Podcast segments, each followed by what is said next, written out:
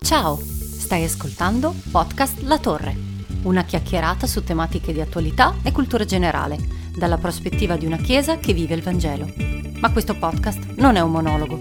Se vuoi conoscerci e interagire con noi, puoi trovarci su Instagram e Facebook e YouTube, cercando Chiesa La Torre o sul sito www.chiesalatorre.it.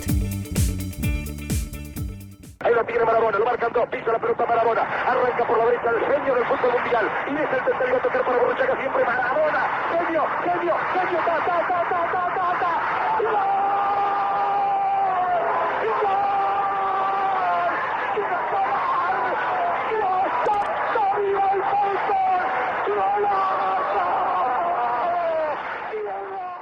Benvenuti al secondo episodio del podcast La Torre.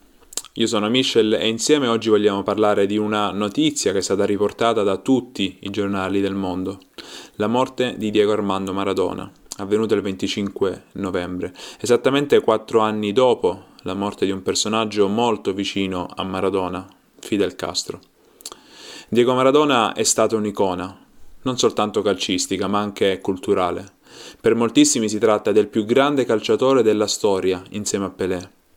Ma se Pelé è sempre stato l'immagine copertina della FIFA, il bravo ragazzo, l'uomo del sistema calcio, Maradona ha rappresentato i rivoluzionari, gli atipici, gli anticonformisti.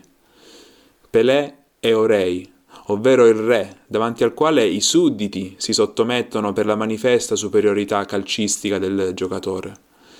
Diego Maradona invece è Dios, Dio e gli adepti del credo maradoniano lo seguono visceralmente, non soltanto per quello che è in grado di fare con un pallone da calcio, ma anche per quello che l'uomo rappresenta fuori dal campo.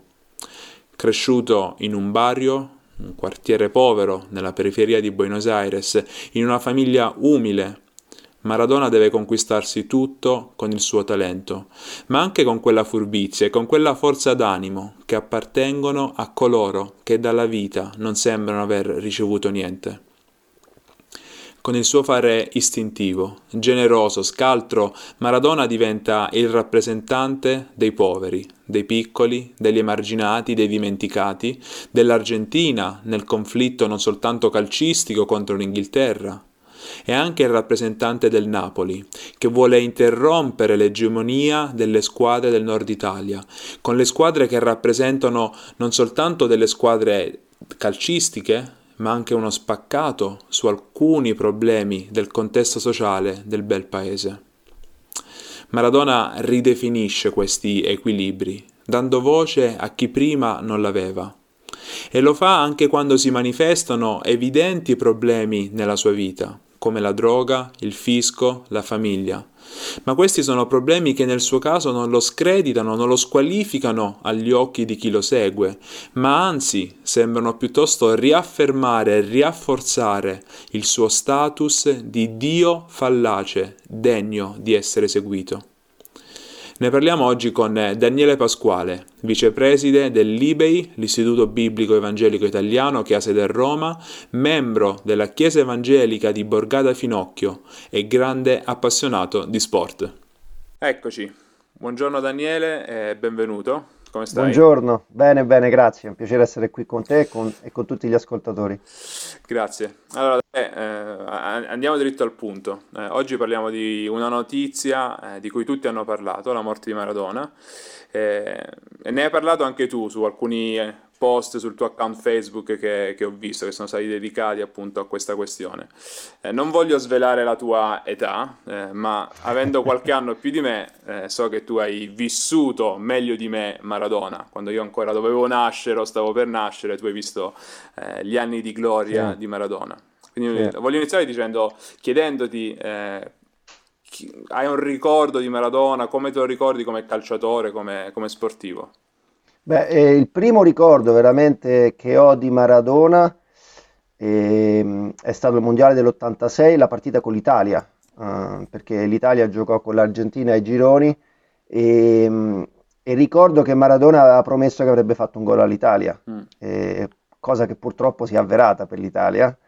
E, e, e, quindi quello è stato il primo ricordo di Diego in azione eh, per me Sapevo che c'era in Italia, diciamo, avevo, se si può svelare l'età, non è un problema, avevo nove anni all'epoca e non è che seguissi tanto le partite in TV, però quella l'ho vista e ho visto il gol di Maradona a Galli e mi arrabbiai molto con Galli perché secondo me fece una bella papera anche lui lì, cioè, poteva fare di meglio. Fare meglio. E poi, poi niente, dopodiché ho, là ho iniziato veramente a seguire il calcio intorno ai 10-11 anni, 12 anni e Maradona era sempre protagonista, ne- nel bene e nel male, diciamo così. E ovviamente il ricordo più struggente è stato quello del Mondiale del 90, la semifinale Mm.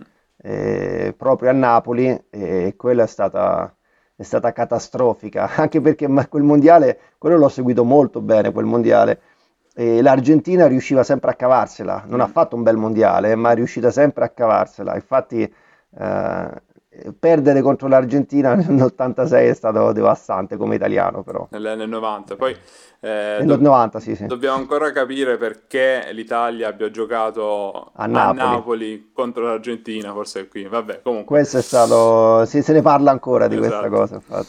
Eh, mi rendo conto che fare delle riflessioni lucide a caldo Sì. eh, è sempre molto difficile. Eh, però forse nel caso di Maradona non è sbagliato, perché Maradona non ha mai lasciato indifferenti. eh. No. Molti l'hanno, molti l'hanno amato, alcuni l'hanno odiato. eh, ha sempre scaturito delle emozioni forti, eh, sentimenti Certo. di pancia più che delle considerazioni fredde, intellettuali Sì. e razionali. Secondo te perché Maradona ha toccato così tanto la pancia del paese in un certo senso? Ma ehm, Maradona è stato ovviamente un talento calcistico, forse il, il- il più sopraffino della storia del calcio. Qua c'è il dibattito sempre, no? Meglio Maradona o Pelé, eccetera. Mhm. Ma senza sbilanciarsi su un giudizio, sicuramente il talento è stato eccezionale, superlativo. E la- il fatto di Maradona è che aveva una personalità, un carattere eh, polarizzante per forza di cose, cioè lui non, non- non aveva nel suo vocabolario eh, l'espressione politicamente corretto Mhm. e, e quindi eh, per, per ovvi motivi eh, polarizzava gli spettatori. Ovviamente chi l'aveva in squadra lo amava e chi l'aveva contro lo odiava e Mm. penso che questo sia un po' la sintesi. Il fatto è che ehm, non permetteva neanche, se così si può dire, ehm, un dialogo razionale tante volte, perché lui era estremamente impulsivo, estremamente emotivo e, e quindi quando parlava era sempre interessante ascoltare quello che diceva, perché avre- se- sei sicuro che avrebbe detto qualcosa di particolare, Mhm. e però molto poche, molte poche volte era qualcosa di ben ponderato, ecco, diciamo Sì. così, che aveva frutto di una attenta riflessione. Parlava distinto, d'altronde, e questo è stato detto abbondantemente, è un ragazzo che viene da un, contesto culturale eh, molto basso e quindi non aveva neanche gli strumenti eh, per poter eh, ragionare o dialogare in un certo modo. Questo è stato uno degli elementi che lo ha reso così popolare, però, perché Mm. era proprio, come dicevano i napoletani, uno di noi, uno povero come noi, uno emarginato come noi, che con il suo talento è riuscito a, a- ad arrivare in alto. E questo è stato il fatto che, eh, l'elemento che probabilmente più ha causato eh, l'ammirazione da parte degli argentini, in primis dei napoletani anche verso, verso Maradona. Uh, questa, questa uh, trasporto emotivo e questo modo di essere se stesso, perché questo è verissimo, Maradona non è mai cambiato nella, nella sua vita in questo senso, nel bene e nel male, Sì. e, e quindi l'apprezzamento è stato sempre molto forte in, questo- in questa direzione anche, sì. Quindi c'è un apprezzamento molto forte, sì, da parte di tante persone verso un personaggio molto eh, impulsivo e istintivo. E dall'altra co- un'altra cosa che mi ha colpito, eh, l'abbiamo letto tutti sui giornali, eh, guardando i telegiornali e quant'altro, eh, è morto Dio. Il fatto che si è accostato spessissimo a, a Maradona questo, questo termine, questo nome, Dio, ehm, forse con, con- con anche eh, troppa facilità, questo non... ehm, Beh, assolutamente. perché secondo te c'è, c'è stata questa, questa cosa nei confronti, perché tanti hanno riconosciuto eh, in, in, Maradona ovviamente non, non, magari il Dio, sicuramente non il Dio della Bibbia, però una... no, non il Dio creatore, il Dio sovrano, in quel senso no, esatto. ma una divinità, un Dio. Al, sì. al, punto che ci sono persone che, leggevo, si sposano secondo il rito di Maradona, sono, in Argentina ci sono proprio delle chiese... Eh... L'Iglesia maradoniana esiste, esatto. sì, sì, sì. Non perché eh, c'è stata Ma io cosa. penso che um, innanzitutto come abbiamo appena detto, eh, quando si dice Maradona a Dios si avvicinano alla figura di Dio, non si intende il creatore, ok? Stiamo parlando di un, di un dio alla stregua delle divinità greco-romane, se vogliamo mm. trovare un collocamento, diciamo, nell'Olimpo in mm. questo senso. Quindi sicuramente era Dio in questo senso, era considerato Dio in questo senso. E, ehm, e credo che um, quello che ha, ciò che ha causato questo... Uh, questa divinizzazione di Maradona sia, sia, causata una parte dal suo grande talento e questo lo vediamo un po' in tutte le, le arti anche, no? quando c'è un talento incredibile che sia un Michelangelo, un Mozart o chi vuoi, c'è qualcosa di divino mm. eh, per certi versi in questo, c'è una bellezza tale, una maestria tale che come esseri umani diciamo standard eh, ritroviamo essere particolarmente superlativa e quindi la accostiamo a Dio, ma questo per certi versi è, è legittimo nel senso che eh, Dio è dietro tutta la bellezza che c'è eh, e quindi quando noi vediamo bellezza associamo a Dio. Il problema quando, quando nasce? Nasce quando scambi il Dio creatore, il Dio della bellezza con la creatura mm. che mostra questa bellezza ed è questo il tipico uh, scambio che c'è stato con Maradona, che come scrivevo in uno dei blog è una cosa che è sempre stata nella storia, perché Cesare Augusto, uh, Ottaviano, che diventò Cesare Augusto, fu divinizzato e il motivo per il quale fu divinizzato perché diede al popolo pace, sicurezza e prosperità che erano sconosciuti per decenni mm. e questo aveva portato un apprezzamento tale che lui aveva dato, si dice, doni degni degli dei e allora la gente dava l'onore mm. degno degli dei a lui. E per Maradona è successo paradossalmente qualcosa di questo tipo. Maradona non era un politico, non aveva un regno, ma tramite il suo estro calcistico ha donato ai, ai napoletani, ma anche agli argentini, questa rivalsa eh, sociale proprio, e perché era un giocatore di capacità straordinarie. Quindi si è vista la bellezza calcistica come qualcosa non solo da ammirare, ma proprio da, da adorare. Ora sarebbe interessante andare a, a parlare con eh, coloro che si professano in qualche modo no? eh, devoti a Maradona, cosa intendono veramente. Sicuramente quello che stanno cercando di dire è che Maradona è superlativo. E trovo che sia fuorviante però parlare di divinità, ovviamente, perché sappiamo bene che alla fine Maradona è morto come un uomo, come mm. tutti gli altri che è morto. E, e questo, più che parlare di Maradona, ci parla del cuore degli uomini, ci parla del cuore dell'uomo che cerca Dio in qualche modo e spesso lo trova nei posti meno ideali o, o comunque non corretti.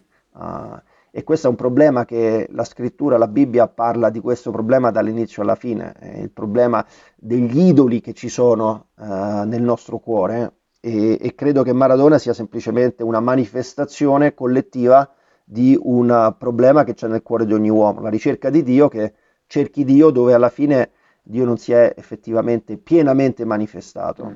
E penso che questo sia un po' la radice di tutto. Poi è ovvio che quello che ha fatto, no? come dicevamo prima, per gli argentini e napoletani è dare quel valore magari, quell'identità che non avevano.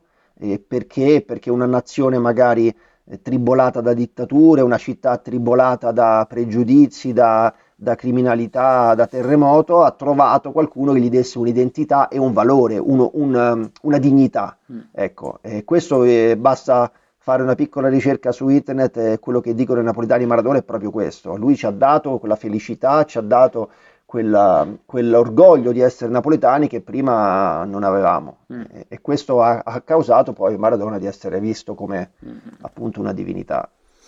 Sì, mi colpisce quello che dici, eh, perché da una parte eh, vediamo la, l'aspetto divino di Maradona nel suo modo di, eh, di giocare a calcio forse, ma anche nel modo in cui ha valorizzato delle persone Eh, ed, ed, è interessante che poi Maradona, la vita di Maradona è, eh, è caratterizzata anche da tantissimi fallimenti eh, a livello certo. familiare, a livello guai con il fisco, eh, dipendenze e quant'altro, però questo non ha, non ha intaccato la stima che le persone hanno, quasi a voler dire c'è qualcosa di divino, ma c'è anche qualcosa che è simile a noi. Eh, è quello, sì, sicuramente, ma infatti è stato quello il, il grande punto di, di, contatto fra Maradona e i napoletani, o diciamo i, i suoi tifosi, gli argentini, era che Maradona era, era, uno di noi, era fallace, era mm. mancante, era debole, aveva problemi, e, eppure è riuscito a donarci felicità. E mm. questa è stata la cosa forse che più ho sentito. Maradona ci ha dato felicità mm. e se ci ha dato felicità noi lo riveriamo come una divinità.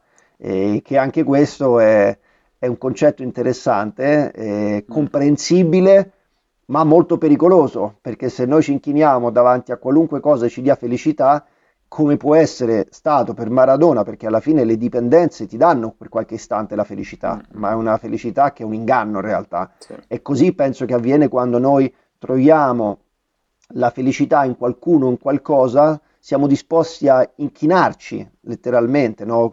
Col cuore di fronte a questa persona, a questa cosa, il problema è che questa persona o cosa non è Dio, e quindi non può dare quello che promette, mm-hmm. non può dare quella felicità, quell'appagamento, e quel valore, eh, perché? Perché non, ha, non, è Dio, non ha le possibilità di poterlo fare. E, e per questo gli idoli no, di cui parlavo prima sono così pericolosi, perché promettono ma non riescono a dare mai, anzi alla fine ti trovi schiavo di, quelle, mm. di quello che, che, insegui. E è paradossale perché di nuovo per tornare al discorso di dipendenze mh, mm, è un po' un, un uh, paragone all'estremo, ma la dipendenza è semplicemente quella. Eh, mm-hmm. Io ti voglio, ti darò con questa sostanza felicità, gioia, eh, benessere, eh, ma è illusorio e passeggero e poi alla fine ti distrugge. Quindi secondo te qual è la, la chiave di lettura biblica o cristiana? Eh, dove troviamo effettivamente questa felicità che non ci distrugge, questa felicità che eh. sentiamo, no? sentiamo il bisogno dentro di noi certo, di questa felicità, certo. di sentirci rappresentati, di sentirci uniti a qualcosa di più grande? Certo. Eh, qual è la, la soluzione? Beh, la soluzione, l'ho, l'ho detto dall'inizio, è Dio, il Dio creatore, il Dio creatore che ha creato il mondo, in particolare che si è rivelato no, eh, nel popolo di Israele in, man- in, maniera più grande nel Signore Gesù, Gesù Cristo. Mm. Ora ovviamente mi rendo conto che se uno ascolta questa conversazione e mh, mm, non è particolarmente convinto che eh, il cristianesimo o Gesù sia eh, la verità con, mm-hmm. con, la V maiuscola potrebbe storcere il naso, ma io invito chi ascolta a riflettere eh, e, e, a osservare attentamente la figura di Gesù, mm. perché quello che Gesù ha detto e ha fatto è stato unico mm. eh, e quindi uh, merita attenzione particolare. Non solo, ma quello che Gesù ha detto e fatto eh, è stato unico non solo in quello che ha detto, ma nella combinazione del dire e il fare, diciamo così, mm. perché quando una persona afferma in qualche modo di essere Dio, eh, uno, chiunque può dire io sono Dio, e vabbè, uno l'ha detto, ma nessuno lo prende sul serio, ma quando Gesù ha dimostrato con la sua vita, eh, non solo in quello che diceva, non solo in come si rapportava, ma nei miracoli che faceva e soprattutto in maniera finale in come è morto e in come è risorto, questi sono tutti indicatori che puntano in una direzione, che Gesù è effettivamente Dio.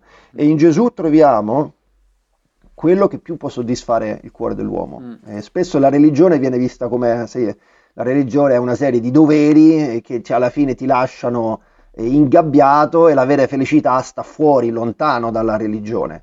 E questo è, è vero se intendiamo la religione come una creazione dell'uomo, di, di regole, di, uh, di, procedure, eccetera, ma quello che troviamo in Gesù, una, una relazione autentica con Dio tramite Gesù, è liberatoria dà vera gioia, vera pace, vera soddisfazione. Perché? Perché viene, riesce a risolvere il problema di fondo del cuore, un cuore malato, un cuore che ha, la, io la chiamo la convergenza verso il male, e, e il Signore è in grado di intervenire e trasformare questo cuore, liberare il cuore da tutte quelle cose che ognuno di noi conosce benissimo dentro di sé, quelle tendenze al male che abbiamo, con le quali lottiamo con tutto noi stessi, ma in realtà spesso siamo siamo perdenti. Mm. E Gesù ci dà la possibilità di vincere tutto quel male che abbiamo nel cuore e non solo, ma ci, ci perdona, ci accetta così come siamo mm. e, e, ci ama di un amore, eh, cioè se c'è una bella storia da raccontare è veramente quella del Vangelo di Gesù, mm. perché un Dio che, che, si incarna, che diventa una persona, una di noi, mm. che è disposto ad ammalarsi, a, a subire ingiustizie, emarginazione, e sofferenze, quando non doveva minimamente fare tutto questo, e poi addirittura una morte trucida, come sappiamo essere quella della croce, per noi. E, e, alla fine, risorgendo, ci dice benissimo, se volete avere la vita, io ve la, ve la posso donare, e ce l'ho qui. E questo è qualcosa di straordinario, eh, che rende il messaggio del Vangelo veramente unico e, e appagante. Io adesso mi so, ho svelato la mia età, insomma, 43 anni, e devo dire che più cresco, nonostante abbia sentito queste verità fin da bambino, ma più cresco, più trovo appagante quello che Dio è e quello che ha fatto per noi in Gesù e trovo appagante perché eh, va a colmare quei desideri profondi del cuore. E tutti noi vogliamo essere amati, tutti noi vogliamo essere accettati, tutti noi vogliamo essere valorizzati e tutti noi vogliamo sapere che dobbiamo fare nella vita, uh, avere uno scopo. Mm. E io trovo che, che il Dio della Bibbia, che Gesù eh, dona questo uh, più di ogni altra cosa che esista mm. e, e, sto sperimentando sempre più questa, questa vita uh, con Gesù che è una vita che vale la pena vivere. Mm. Grazie Daniele. Eh, mentre parlavi mi venivano in mente delle cose che non mi ero appuntato, che eh, pensavo un po' a, a, al Natale, no? eh, sì. del quale si parla ovviamente tanto in questo periodo.